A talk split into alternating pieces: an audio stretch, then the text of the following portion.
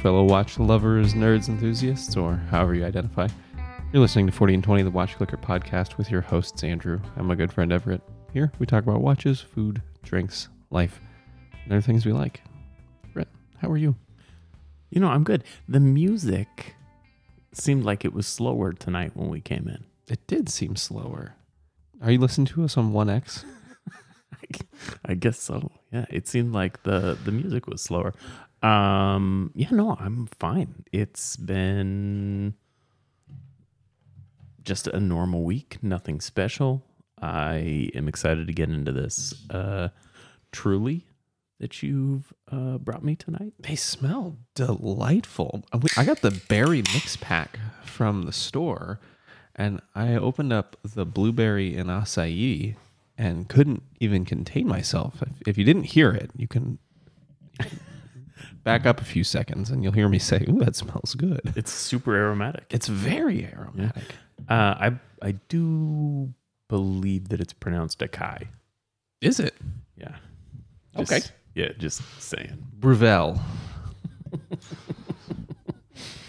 Yeah. Uh, we are known for our pronunciation here, so um, we just take our pick. We just go with what sounds and feels right at the moment. yeah, and tonight it's blueberry and a kai. Mm-hmm. Uh, A guy, blueberry and a guy. Andrew, how are you doing? Uh, good. I'm a little worn out. My kids have been just kind of in a bit of a mood the last six years. Uh, Yeah. really just the last couple weeks, just kind of catching up with me. But uh, I had a really productive weekend thus far. Um, I don't recall what I did yesterday, but it was all stuff that really needed to get done. Today, I finished getting the Christmas decorations down.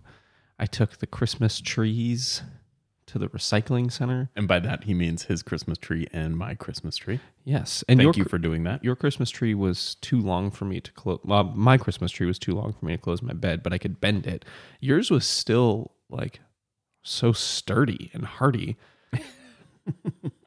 I had to go into my garage and get a saw cut three and a half feet off the bottom of it and then stuff it down into the bed of the truck so I didn't have to tie anything down. Yeah, I mean, I would have done more uh, to help with the process if I didn't known it was happening, but I didn't, and so I didn't. Yeah, that's okay. Yeah, It was two dollars.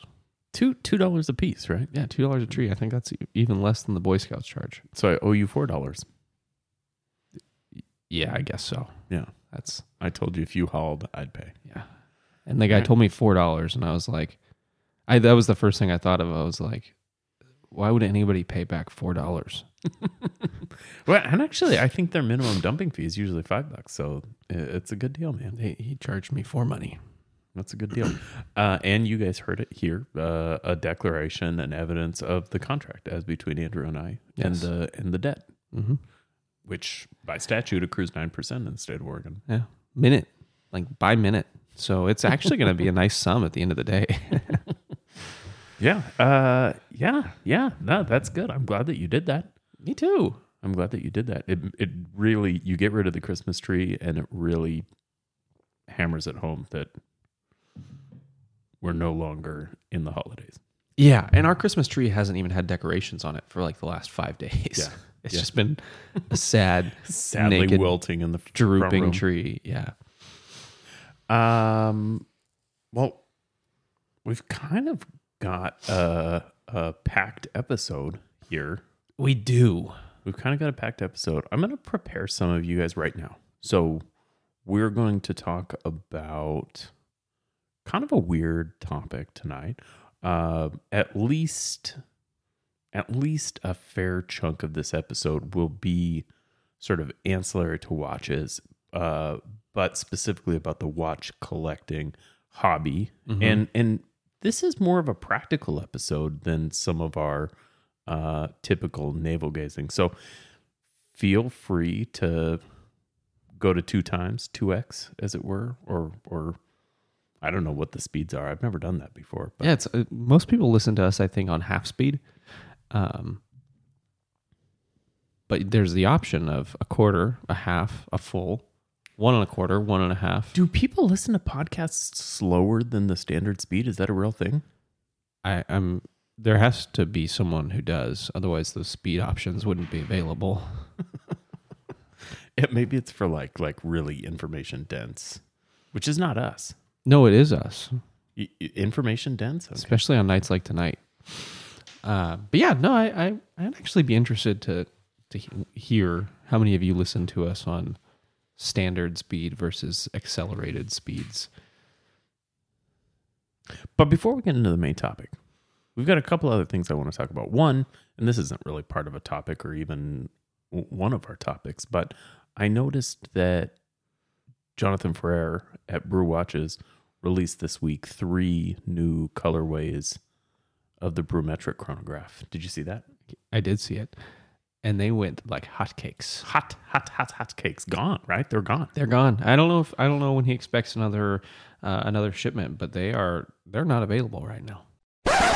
Hey, hey, you guys, this is Everett from the future. Uh, we screwed this up. You're about to hear us talk about how the three new colors of the Brewmetric are sold out, and that's not true. Uh, you'll just have to take my word that we had good reason for the mistake. In any event, the three new colors of the Brewmetric are not sold out. They go on sale Friday, January 14th. So check out Brew's Instagram page and or the website for more information. But if you're listening to this on Thursday or perhaps even on Friday, all three watches will still be available uh, for 395 on brewwatches.com. I apologize for this interruption and back to your regularly scheduled podcast. Yeah, you know, John is uh I was at Wind Up hanging out with John when his last Brewmetric went live, and I think it sold out in a matter of moments. And people were, some people were frustrated, and you know that guy really, uh, really cares. Like people were frustrated, and he really took it to heart. So, um, I know that he wants to make enough watches to satisfy people, but the demand for those dang things is just so high that I, I don't know that he practically can. Yeah, I don't, and I don't know if he could ever make enough.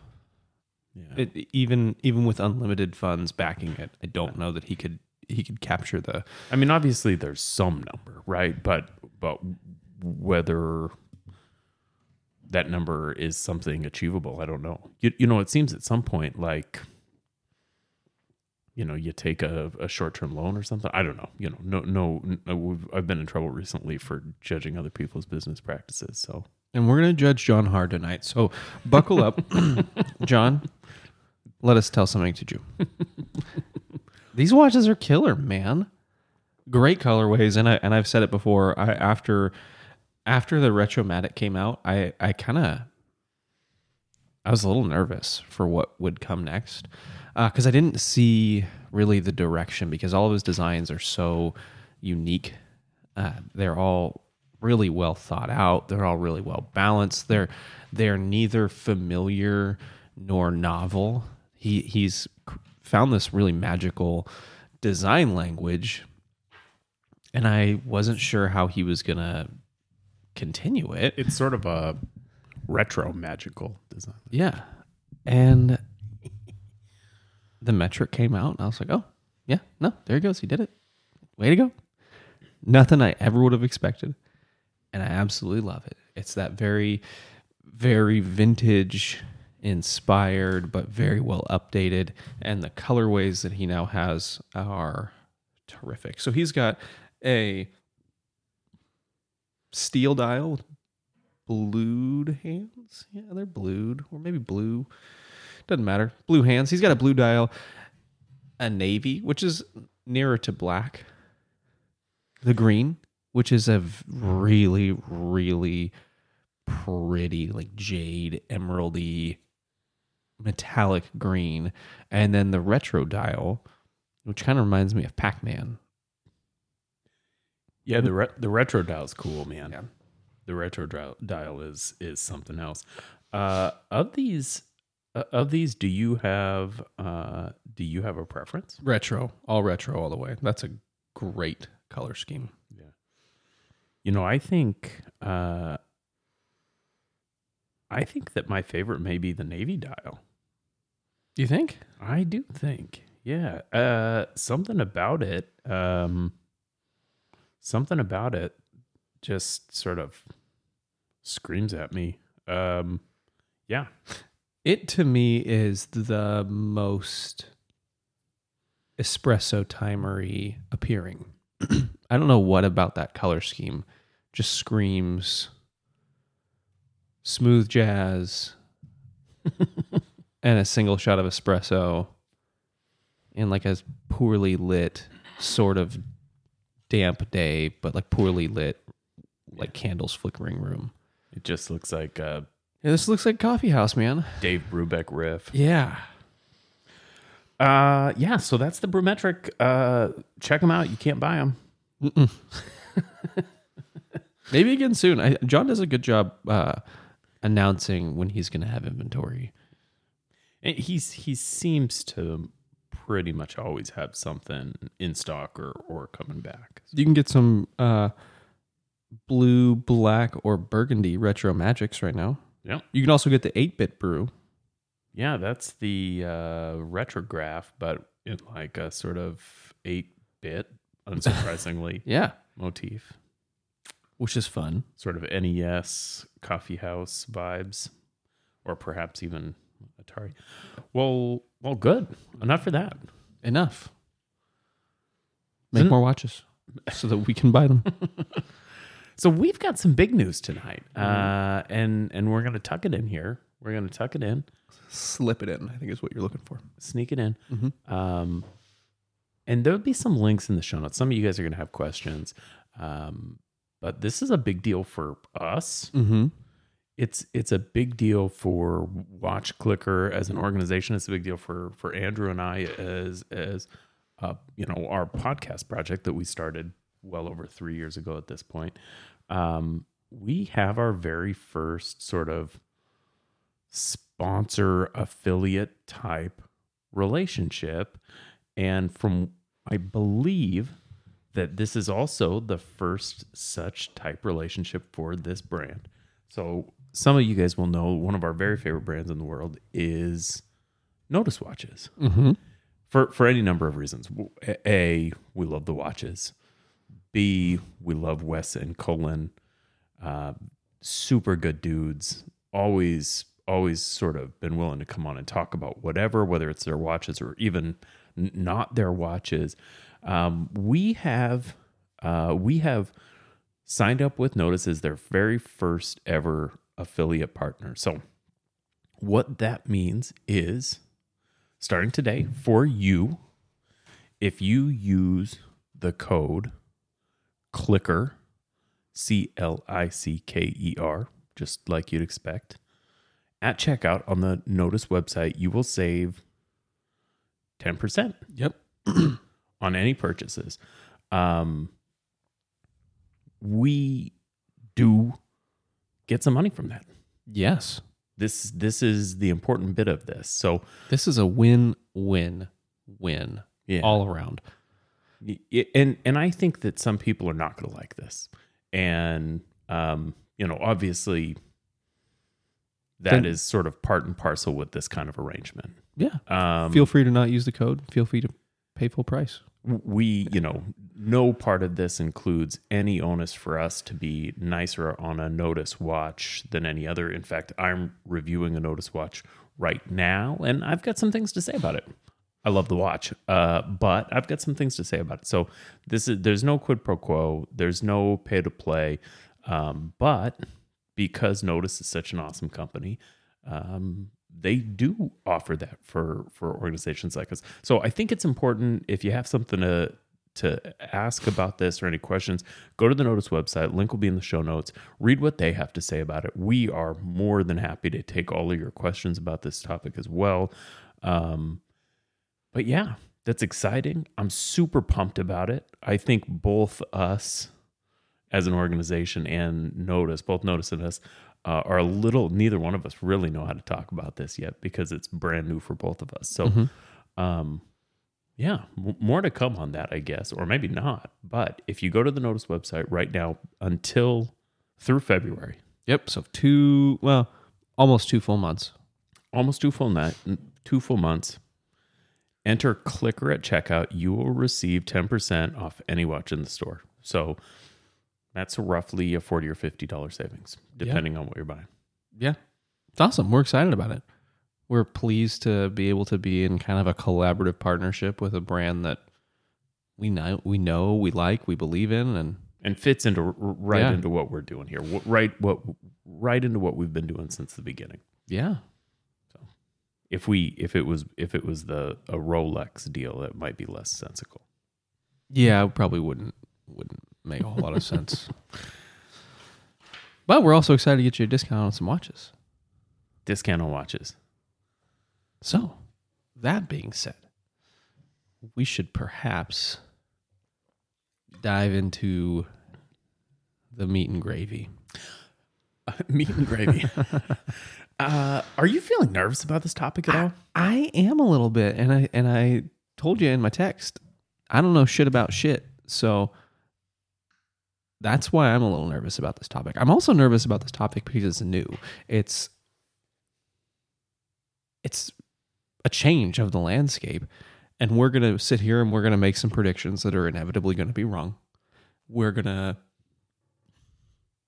wonder about things that turn out to be nothing burgers. But I think this is a topic that needs to be, at least on some level, addressed, if for no other reason than as a PSA. Yeah. And and we need to say right now, um, nothing you're gonna hear nothing you're gonna hear in this episode is or should be construed as legal advice. So uh I I ethically speaking have to say those things, right? Because I as some of you guys know, I am an attorney and I practice this type of law even. Um w- with that said, you should not be getting legal advice from a podcast, uh, which is Especially a watch podcast.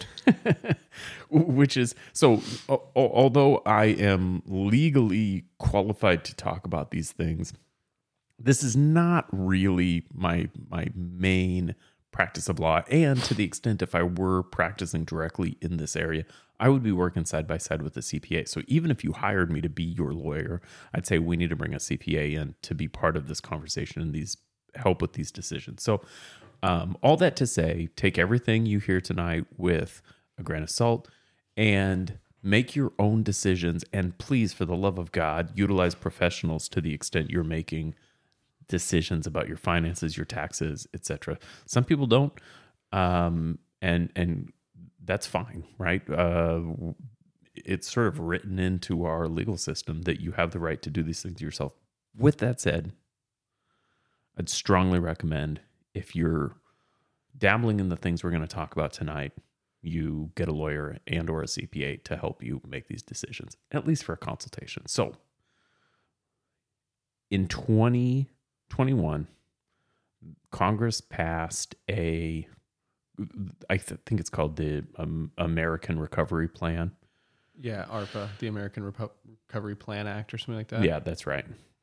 so shorthand is ARP or ARP. Um, but basically, what this is was a, a series of sort of stimulus type um, provisions, uh, money, and other tax code reliefs for individuals and small businesses that have lower income or slower income or less productivity related to the COVID 19 uh, pandemic. And sort of as a weird aside to the ARP, there's this kind of quiet little provision that not a lot of people were talking about until January 1st, uh, where they required basically third party payment apps. So that includes PayPal, Venmo, Cash App, uh, but also Etsy, eBay, any sort of what we call PSEs, but payment payment support uh, companies, basically. Um, it changed their reporting thresholds.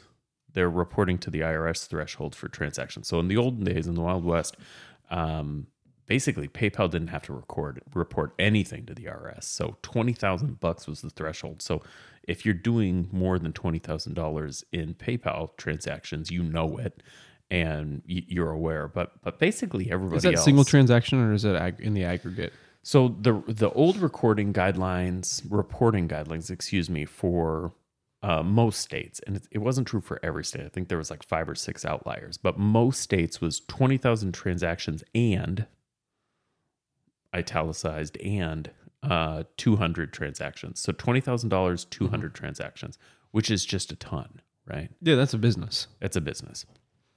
They've changed it now to an incredibly low threshold. So $600 over any amount of transactions in a single year. So if you receive more than $600 via PayPal in a single year for goods and services, you PayPal, Venmo, whoever it is, eBay, Etsy, they will issue a 1099K. They'll they'll send that to the IRS and you'll get a copy of it as well. So now the IRS will have a report that you made income. Gotcha. yeah, yeah. Um, it, now they don't do this with friends and family transactions, and and so I, I think people heard this, and the initial reaction that everybody had was, well, if I'm just if I'm going to sell a watch to someone, I'm going to sell it as friends and family. I'm not going to do any more goods and services transactions.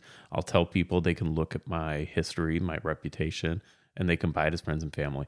And and that I think theoretically will serve the purpose of avoiding this 1099k reporting.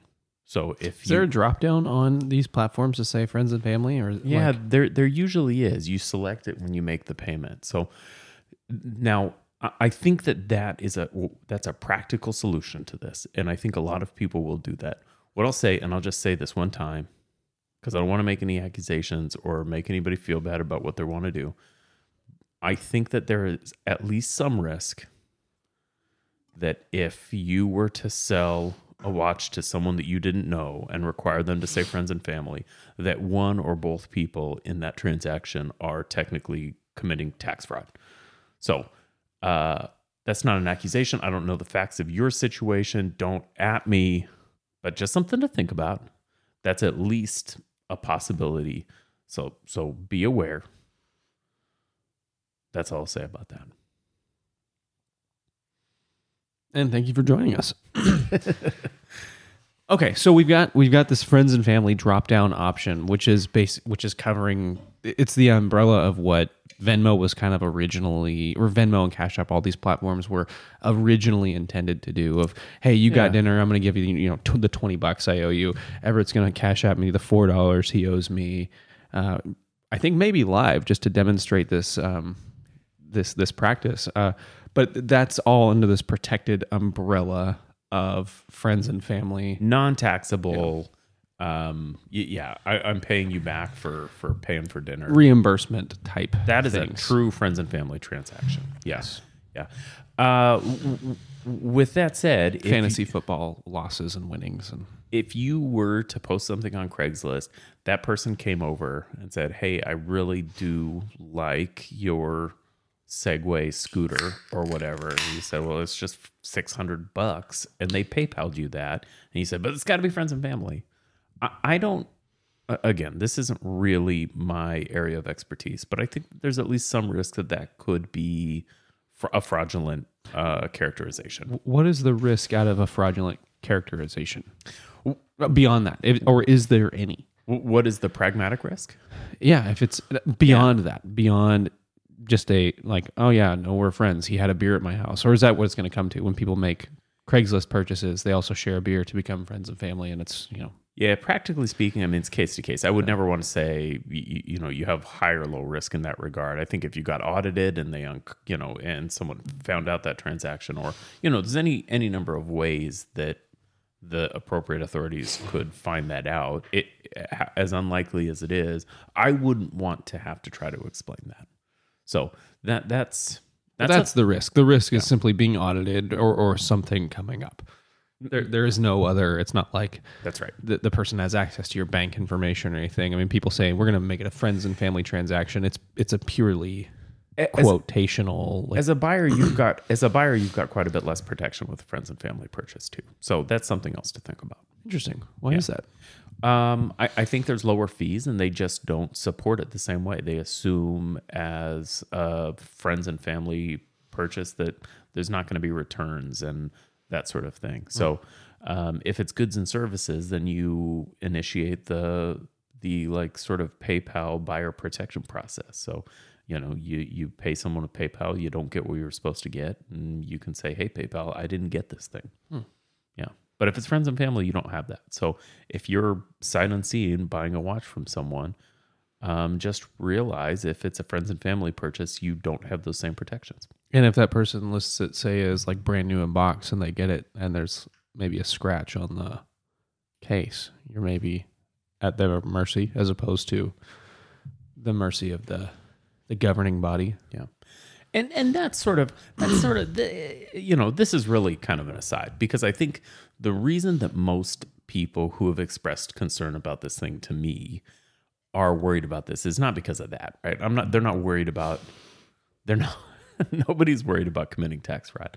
Um because that's not the kind of thing that people worry about. I think what more people are worried about is, oh my gosh, I sell 10 to 20 watches every year and now I'm going to have this 1099. What am I going to do? Uh, I, I talked to our firm CPA today about this because I was kind of trying to sort this out. Well, you know, practically speaking, what do you, the individual, do um, when you get this 1099? Uh, first, it's important to note there are no changes in the taxes that you're required to pay as a result of this reporting. So you were not required before this new rule, this change to the Internal Revenue Code. That's actually what's happened here. Mm-hmm. You, you were not required before this rule to pay taxes on the sale of personal property for a loss, right? Most of the time when you have personal property, you sell it for less than you bought it for. It's just like the way it goes, right? I bought a skateboard, I used the skateboard, I sold the skateboard. To Goodwill for free. For that's right, for less money. Um, that is that's the normal way, and, no, and you're not required to pay taxes on that, even if you get the 1099k. You, however, are required to pay both before and after this rule change, required to pay taxes on the gain you get from selling personal property for more than you bought it for. What's the timeline for it to phase out of it being like capital gains tax?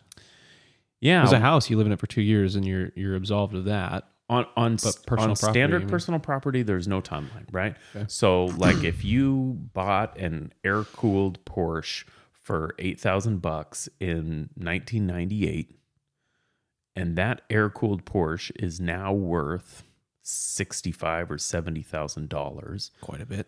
uh you've got a you know $60000 gain and and there's no um there's no you you drove it for two out of the last five years or or whatever rule to allow you to avoid that capital gain. That is a taxable gain every cent above your basis that you make on that thing. Same is true for watches right? If you buy a john mayer g-shock from Hodinkee on day one for whatever they are 180 bucks and sell it on day two for Sell it on day one, the afternoon of day one. 400 bucks, you've got a $220 gain. That's increase in the basis and that's taxable. If you buy a five thousand dollar Explorer and you sell it for twelve thousand dollars, some taxes. That's taxes. That's right. And so that's not changed here. That's not changed. What has changed is the IRS's awareness of the transaction to the extent you use PayPal or Venmo. And and I don't think it's that that's made people frustrated because it's like, okay, well, it's a taxable event. They didn't know about it before, and now they do. What, what's made people frustrated is this feeling, and and justified or not, this feeling that I think a lot of people have that there's no way I'm going to be able to track this such that I'd be able to satisfy an audit. I think that that's really what people are fired up about here. And I think for a very, very tiny fraction of people, that may be true ish. But when I say a very tiny fraction of people, I mean, I am talking about almost no one, right? People who are watch dealers but are not watch dealers. We're talking about people who maybe buy and sell 50 to 100 watches a year. Um, those people are going to have more trouble. But this isn't rocket science. So, what you're required to pay is uh, there's a couple things that have happened here, right? Um, it- so, first, uh, let's just note that you used to be able to write off losses from a hobby and they changed in 2017 with the tax what with the what was it cut cut cut act Yeah, whatever it was. yeah, yeah they changed they changed that deduction. They eliminated that deduction for seven years. So from 2018 to 2025 so unless that gets unless that elimination gets renewed beyond 2025 that'll come back but we don't have it right now. So you cannot deduct losses from a hobby. So that means if you buy and sell 10 watches and you sell nine of them for a loss. So you've bought a whole bunch of micro brands and sold them for fifty to hundred dollars less a piece, and you buy one Rolex and sell it for a thousand dollars more. So you've got nine watches for a hundred dollar loss, nine hundred dollars, and then one Rolex. We'll just say for a for a nine hundred dollar increase. That's a net zero but you cannot deduct hobby losses anymore. So you cannot you cannot net that out. You've got nine watches at a loss. That's a that's a zero. It goes away, It's a big nothing. Yep. and then one gain of nine hundred dollars, and you pay tax on every bit of that nine hundred dollars. Sucks to suck. That's right, and, and that is that has nothing to do with this rule. That's a different rule, um, but it's all of a sudden very very important. But that's it. That is everything you need to pay taxes on. So, how do I account for the other? You know, I've now gotten this ten thousand dollar, ten ninety nine. Um, I'll tell you to. I'll tell you. So, I don't think it makes sense for us to get in the nuts and bolts. But I'll just say this: I think if you're selling a watch, you should, in a ledger, try to find what you paid for that watch. If you can find the actual receipt, that's the gold standard. Go go through your eBay, go through your Craigslist, go through your Reddit. Wherever Go you- through your PayPal. That's right. Go through your PayPal. Whatever you paid for that watch, print up the closest thing to a receipt you can. If you cannot find a receipt for that watch, let's say you bought it Windup and you paid cash, you can't remember what you spent. Put the closest, your best, most reasonable guess. That watch is a $450 watch. You got a 10% discount because you bought it at Windup and the guy was really nice. That's a 400 and, you know, whatever, $10 purchase. And you just put purchased on such and such date for $410. And then when you sell it, if you sell it for less than that, there's no gain. There's no taxes. And you need to record that personally. You need to privately, for your own posterity, have a record of that on both ends of that transaction. Mm-hmm. Because you've got $400 basis, you got $400 sales, zero, zero, there's no profit. Receipts, the better you can, the more accurate you can be, the better. But you need to be right now, any watch you sell, any, not just watches, right? Pocket knives, um, scarves, whatever it is that you collect and sell, you need to be tracking those things because when you get audited, you're going to have to prove that. Um, there's also there's also what do I do in February and March when I'm preparing my taxes? How do I actually fill this out on my 1040? Um, and, and there's there's a, a few ways you can do this. So so let's just assume you're you're not a business. You're not going to be a business. There's some of you that you know that might be a reasonable thing to do. You don't have to be an LLC or a corporation, but you may want to consider treating this like a business and trying to make a profit on your watches. I'm not suggesting you try to make a profit, but it's something to at least think about because that takes care of a lot of these problems. But if you're just a Joe Schmo, there's a couple of ways you can account for this on the 1040. I'm not going to get into the details on this because I'm not a CPA. And when I talked to my CPA today, my CPA was like, I don't really like this and I don't have a good answer for you. Um, That's encouraging. yeah. So she actually thinks that at some point in 2022, there'll be guidance issued on this because she was this is going to be a huge problem. Every single CPA in the country is going to be like, I don't know what to do. And the IRS is going to get a rash of these things. And if people aren't reporting them the same way, it's going to be a mess. So th- there's there's a couple of ways to typically you'd report 1099 income on your taxes in schedule one mm-hmm. in schedule one and then you just put a comment on it. So if, if it was a 1099 that wasn't actually like a reimbursement or something um, you just comment this is just a reimbursement. This is an income. It's a reimbursement. You'd put a comment and it, you wouldn't pay taxes. Same thing is true here. You can do it that way. And I, in fact i suggest most people will probably do it that way. They'll just enter the full amount listed as erroneous you know sale of personal goods no no income uh, my cpa also her preferred method is to do this by way of a schedule c so just separate miscellaneous schedule c income you still can't deduct your losses but you can certainly pull that back as to your basis and any amounts of money that weren't a profit sale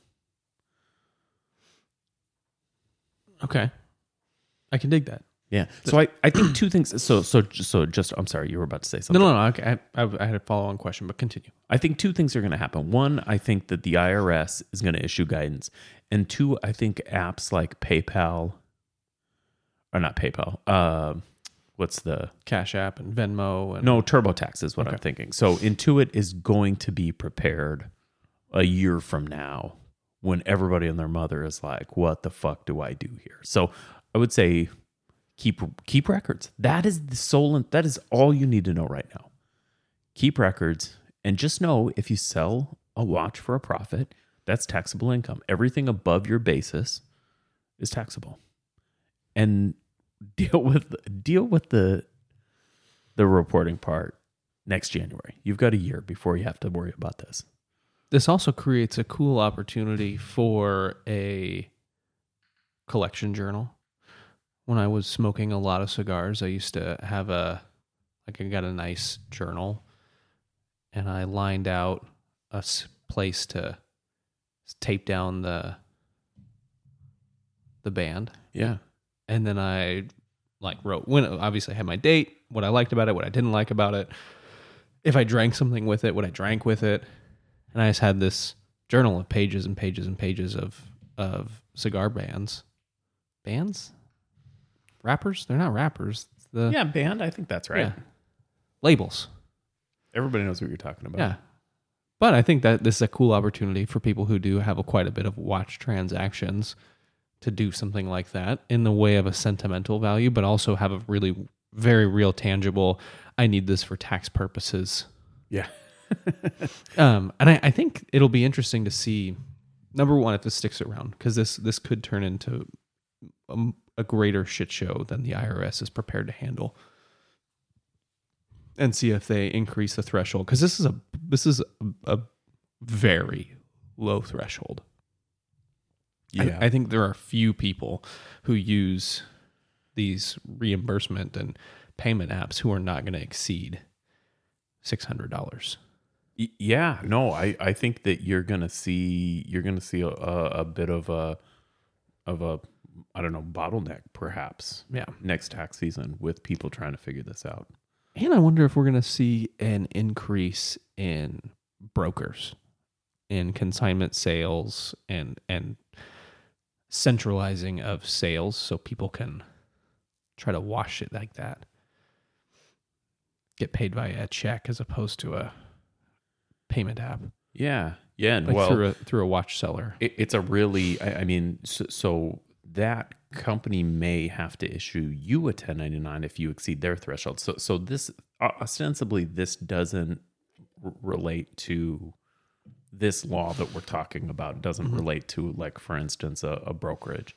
Um, but they do also have reporting requirements. The thresholds are different. So um, it, it may it may change the individuals um, but I don't think that's how most people engage with the hobby. So at, at, this point, maybe that's how maybe we segue into that. Do you do you think that this is going to have any effect on the hobby, Andrew?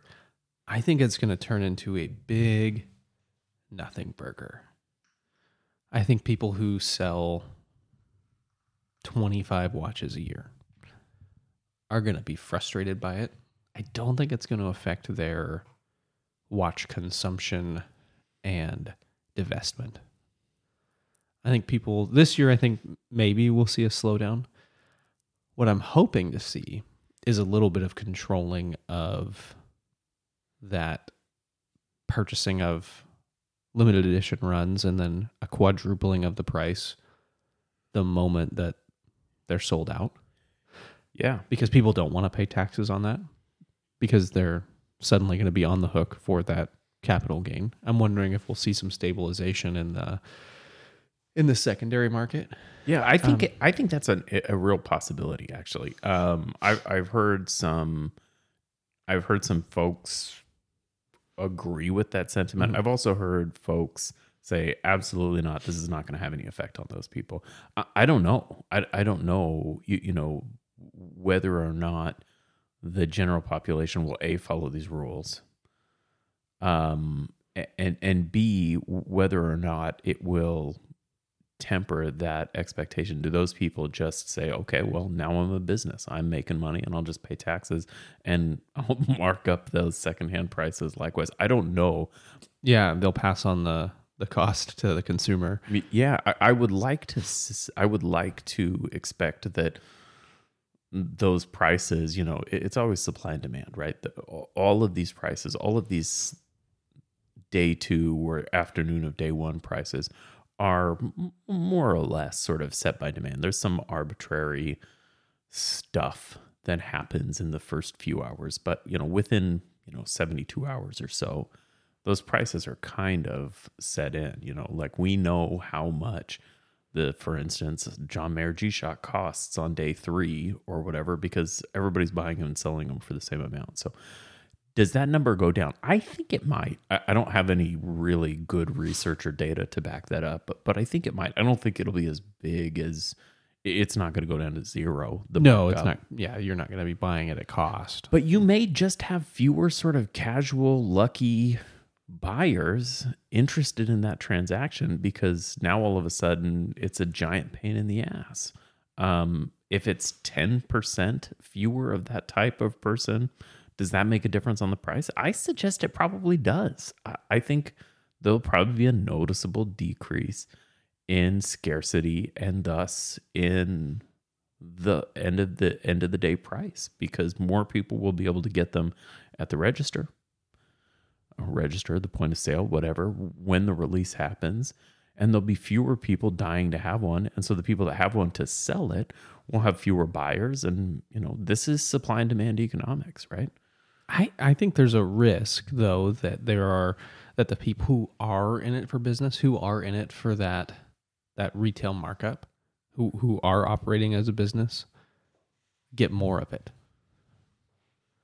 As opposed to the casual buyer who's like, I mean, I got lucky, I bought one, you know, I'll wear it for a few weeks and I'll sell it for, you know, however much and make a little bit of money on the top.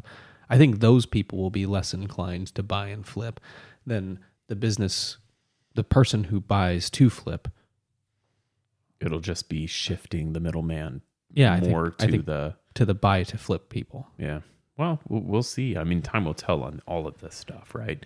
Um, but yeah, this is a this is a pretty serious thing for for hobbyists right now.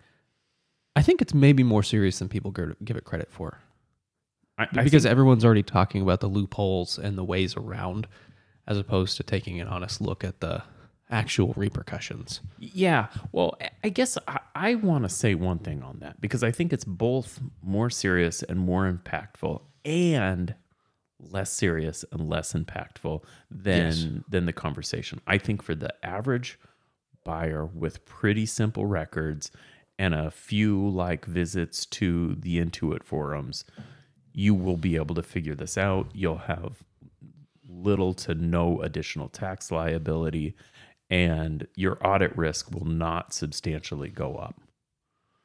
It may go up a little bit, but I think your overall audit risk will not go up incredibly. So for most people, this is going to have a very low effect. With that said, you probably do need to start taking better records. So The person who will get sideways on this deal is the person who does nothing. Mm-hmm. If you are taking good records, you know how much you paid or approximately how much you paid, right? That's going to be a problem for people. Like, I don't know what I bought this SKX on Reddit for 10 years ago. I don't have any clue. You know, you're going to have to make a guess. It's going to have to be a reasonable guess. And there is a potential liability there, a Mhm. potential underpayment. If for whatever reason the IRS finds that you can't substantiate the price you paid because the price you said you paid wasn't reasonable, you know, if you say, I bought an SNK in 2012 for 300 bucks, You're lying. and you underreport your income on that because you've now sold it for you know whatever. That could be a problem for people. So as long as those numbers are reasonable and and and look the IRS has to be able to prove with some burden of proof that you underreported your income the the onus is on them but it will very much in that audit or at that time feel like the onus is on you And don't ruin it for all of us. Right. Don't don't be the one to make the case law. So as long as you keep good records, I think most people are going to be fine. It's the people who don't pay any attention that are going to get sideways on this. Yeah, and and have a have a bucket load of transactions and get themselves into a into a position where there's ten thousand dollars of poorly reported income that they can do nothing to substantiate. And so I talked to a few people earlier in the day today, and I said, "Well, if there's no income, you don't have to report it." Um, I've revised that. You you do need to report it. You need to account for it. So if I told you that when we spoke earlier, that's not true. Or if you heard that, well, Everett says this, that's not true. You do. So I met with my CPA, and she said that's a possibility. You could do it. There's no actual income, so there's nothing to be penalized on. But that's not. That's probably not the best solution here. It looks like you're hiding something. Yeah, that's right. that's right. Yeah. Uh yeah, so new tax rules, keep records. That's it. Keep records. Know how much you paid for it, know how much you sold it for. Have records if you can. PDF your, you know, screenshot and PDF your transactions, right? Yeah. You should be doing that anyway. Yeah. I mean, I can t- I can tell you right now the very first watch I ever bought, I can tell you exactly what day I bought it, exactly how much I paid cuz I bought it via Amazon. Yeah. So so that's not going to be true for you for every watch. Someone said to me today, "Well, i've I've bought a bunch of custom watches. There's no records of that shit." Well, m- maybe not. Check your PayPal, check your transactions, try to remember what you did, and if you can't, make the best guess you can. You know, find Reddit posts, make the best. But if you're selling something, do everything you can to know with a reasonable degree of certainty how much you paid for it. And that's it. And how much you're selling it for. Well, that's obvious. Yes. Yeah. Yeah. Yeah. Cuz it's easy. This is this is the easiest problem you could face. I one one more point on this. If you are selling things, it probably makes sense for you to sell via the same service. Yeah. So if you're gliding between Cash App and Venmo and PayPal, you are going to get three 1099s to the Mhm. extent you exceed 600 on each of those. And if you're gliding between the three selling watches, you will exceed 600 in each of those. Per, perhaps. Yeah. Perhaps. So something to think about. And and it's there's maybe going to be some competition between those companies there. You don't have to worry about this if you're buying, right? You just have to grab your receipt and put it in your little ledger. But if you're selling, it may make sense to dedicate your sales through one purchase. To uh Platform. through one platform. Yeah. I don't really have anything else to say about this. We've kind of droned where it Is this going to affect the way you sell watches? me? Yeah. Zero effect on the way I sell watches Why? because I don't sell watches. Samesies. yeah, no, and and so that's a little bit uh that's a little bit flip, but it, you know, I think most people are close to where we are. There's, you know, uh, maybe a hundred people that we interact with or have interacted with in the last three years that this is going to have a meaningful effect on, and and you know, maybe a thousand people in our community, which is feels like a lot, It's drop in the bucket. but this is not a huge amount of people this will affect. So Just think about all those Instagram influencers who are getting Venmo to their account from dudes. Think about how shitty their day is about to get. yeah, I mean, like these people that go to Goodwill and buy like All the backpacks.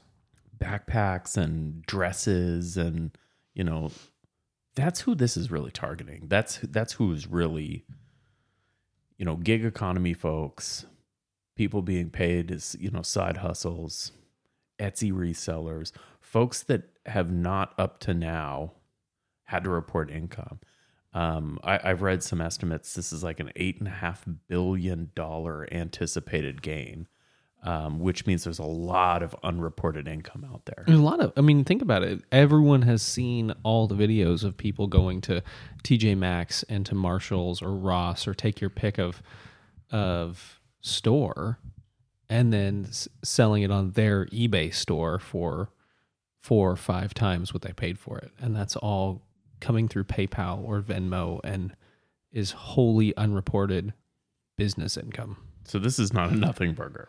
It is for us in the watch world. Yeah. In in the way of consumer transactional person to person sales. Yeah. Just be responsible. You're not who they're looking for. Big Brother's looking for someone and it's certainly not you. Andrew, other things. what do you got? I got another thing. You always do. I well, sometimes I don't. Sometimes I'm looking it up while I say I got another thing. Uh my wife for Christmas got me a cleaver knife. And it's from this company called Kulina, K O O L I N A. Kalina. Yeah. And I, so I'd seen their ads. You, you see them on, if you haven't, after listening to this episode, you're going to start seeing them on social media platforms. um, but they do all these kind of really big sales. And I was always unsure of them because it's like, oh, it's, it's like a, you know, this knife is $280. It's on sale for 90 They are all the whole line is supposed to be um, Serbian, like traditional Serbian cutlery inspired, supposedly handmade. Honestly, I, I had kind of I, I never bought one despite their low price because I was like, there's got to be something. They, they just they, just can't be. Did you say Kulina with a K or C. C? Okay, I heard K. I may have said K, but it's with a C. uh, but I always just kind of had low expectations of them, and I obviously never talked to my wife about it. But then she she got me this because she saw the targeted ads and uh, she got it, and I was I was like, oh, awesome! I'm gonna finally have to try this out and not have had to have a guilty conversation of like, I kind of want to try this thing. It might be trash, but I might like it. Who knows? Turns out I like it. The steel is, and, and I read quite a few reviews since getting it, which is definitely not the time to be reading reviews.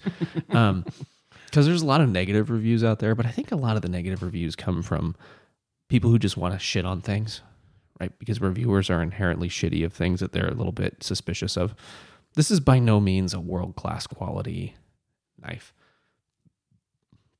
It's certainly not hand forged. Just can't be. Yeah, and it, and it definitely has that mm. appearance, right? It, they definitely want you to think that. Yeah, they they call them handmade. There's got to be some component of hand making for them to call it handmade. I assume, uh, I, but I don't. I don't know. Yeah, It's it's, got it the- says carefully handmade using ancient techniques by master artists and bladesmiths. That's a lot of very specific marketing language. It's so a it's a big statement. I don't think I accept it. But what I will say is that the steel is of sufficient quality to sharpen and hold an edge. From what I can read, it has to be carefully maintained. You got to oil it and hand wash it and, and care for it, which you should do. Because it looks like a carbon steel. yeah, it's it's a decent carbon steel. What I really liked about it is that it's one of the best balanced real utility knives. I mean, a cleaver's no a no bullshit blade, and it's hard to get a comfortable balance in this. It's a full tang knife. It's a really comfortable handle, nicely balanced. I've used it for a variety of tasks in the kitchen that a cleaver is not intended for, but I just I wanted to put the the blade to materials. It's holding its edge nicely. It's comfortable in the hand. And if you're looking to kind of try out some new th- this is now for me a good test it brand. If you're looking for a, a blade type and you're not looking to drop several hundred dollars because that's about the price you should be looking to pay for truly high quality, non Dexter Russell, non hugs and kisses blades. This is I'm I'm down with it. Yeah. This was a good flyer that my wife took, and I and I think she maybe thought she was getting a killer like a screaming deal on something that should be you know, eighty to one hundred and fifty dollars and not two hundred and seventy five dollars. yeah. I'm, I'm good with it. Yeah, I think that I, I think it does have that it does have that look to something more expensive. Um, they do describe the type of steel. They they don't give you any specifics, but it's made with good steel. Uh, it's obviously carbon steel. Carbon steel. If you've never used carbon steel, really nice to cut with. Usually easy to sharp. So Easy to sharpen, holds a good edge. Yeah, this looks like a nice. It looks like a nice a nice purchase, and and the price is not terrible. No, either. it's eighty six. So eighty nine ninety nine shipped. Uh, the shipping dis did seem to take a while. Uh, I don't know when she ordered it, but it came like about a week after Christmas. yeah. Um, but they got a good line of functional blades. They kind of market as like this utility that you can buy leather sheaths for them. I think the intent is for them to be like your go-to outdoors mini knife. Sure. Um, It looks like a kitchen knife to me, and not a. no, a- but if you look at their whole lineup of of knives, I think they're all kind of. I mean, they've got their camping collection, and um, but I, I was I was very pleasantly surprised on what I would call an Instagram brand, with the what they're delivering in there And it says it says designed in Europe, which means it's almost certainly made somewhere else in China. in, in Asia. Yeah. Yeah. So so they're you know they're able to take advantage of those lower production costs. Yes, that's cool. I, I'd be curious to know more about what they're actually how they're actually making these. Yeah, and I'm gonna put it through some more some more trials, and I'm gonna try to process some animals with it this mm-hmm. year and and see. But it, it just my my couple of weeks of using it in the kitchen for most tasks. I mean, there's a few things that I use. A, I've been using my chef's knife for just because that's th- this is just a poor tool for that job. But yeah, it's it's held up, and for an Instagram brand, it's pleasantly surprised. Coolina knives. What do you Coolina. think? Super Yeah. cool. Very. know? Coolina. I've got another thing. Do me. So I I finally did it. You know, we we talk about watch people are also knife people are also light people are also Yeah, we're serial hobbyists. It's a it's a, an addiction. We all share it. It's a problem. Hi, my name is Andrew, and I'm an addict to things. so I, I very much fit in that mold. Uh I finally decided I'm gonna I'm gonna build a mechanical keyboard. Um, I've used a mechanical keyboard for many years. I purchased a keyboard probably in like 2016. It was kind of cheap. I think I probably paid a hundred bucks for it. It was a fully built um, Cherry switch. You know, Cherry's kind of the old school maker of switches, and you know, one of the companies that was kind of responsible for the keyboard craze. Um, and so I have this mechanical keyboard. It's not, I don't love it, uh, but it's fine.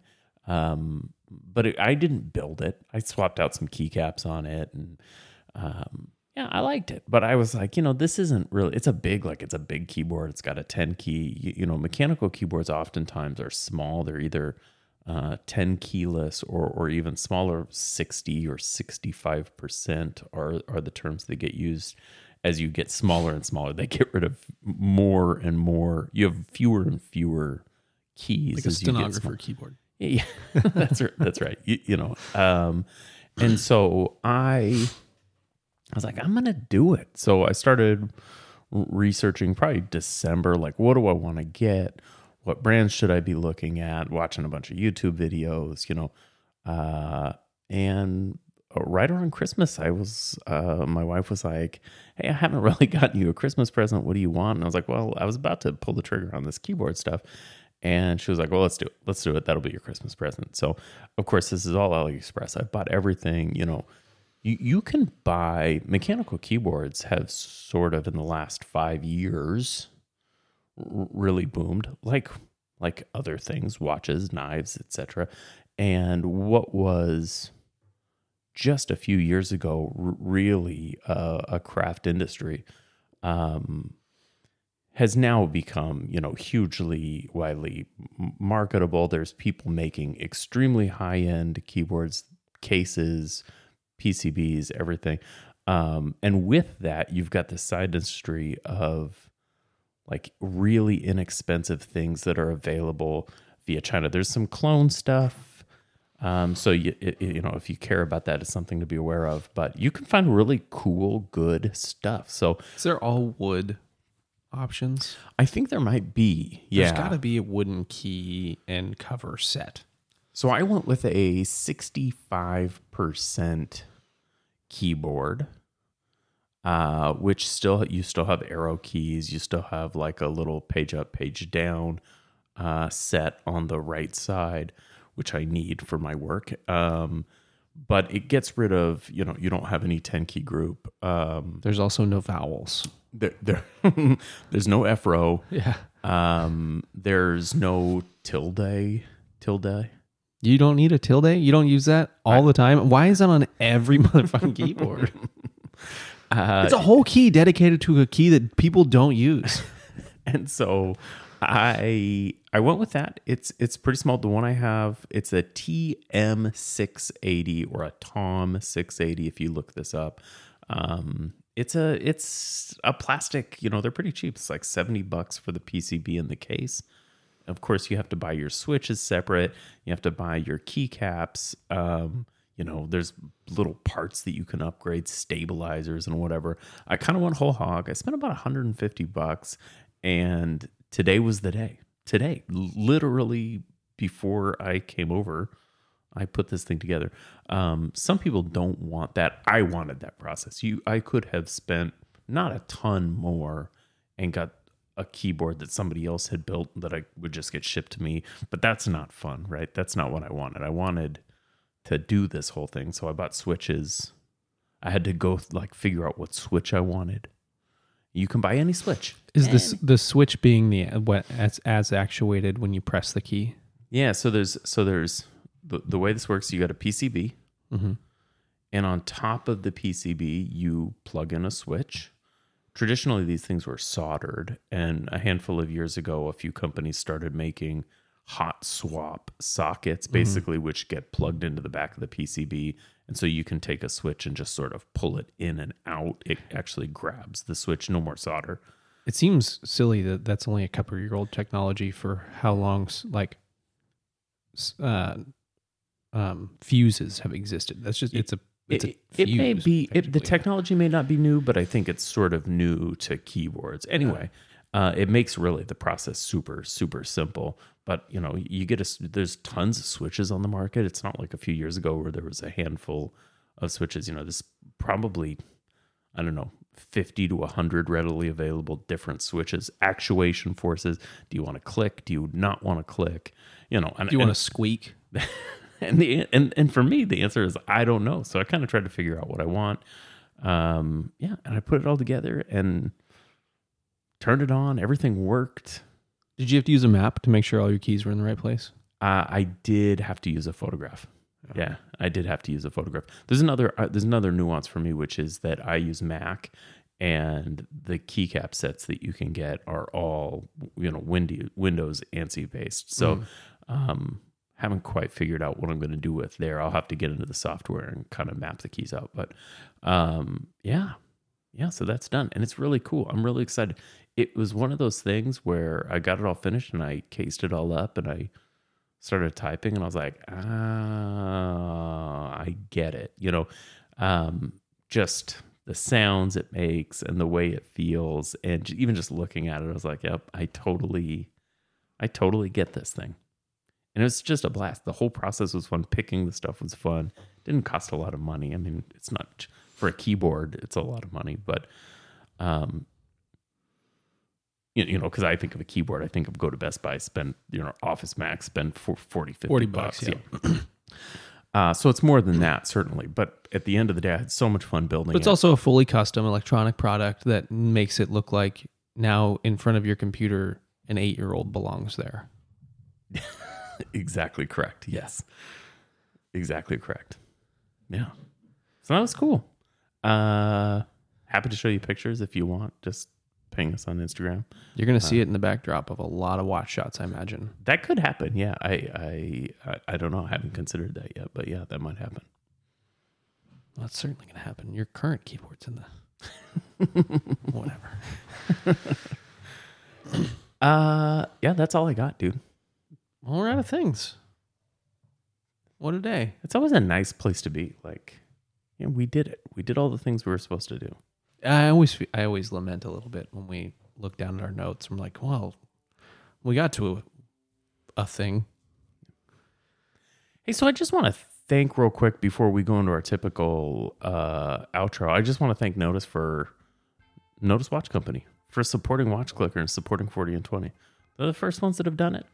And it's an amazing thing. You can right now, as of hearing this podcast, go to nodus.com, purchase any watch in their inventory, use the code CLICKER at checkout and get 10, 10% off of that watch purchase. So I, you can and should do that. And thank you so much to Wes and Cullen and Nodus for uh, for giving us this opportunity. And thank you for joining us for this episode of 40 and 20 of the Watch Clicker podcast. Please check us out on Instagram at Watch Clicker at 40 and 20. Check us out our, on our website, right? There's a whole article about the things we've talked about today. So if you have questions, it's there in the article. Check it out. If you want to support us, you can do that at patreon.com slash 40 and 20. We'd love to have you there. We've got a Discord. You can come talk to us. It's how we get all of our money for Andrew's Christmas tree disposal projects. Very expensive. And don't forget to check us out next Thursday for another hour of watches, food, drinks, life, and other things we like. Bye bye.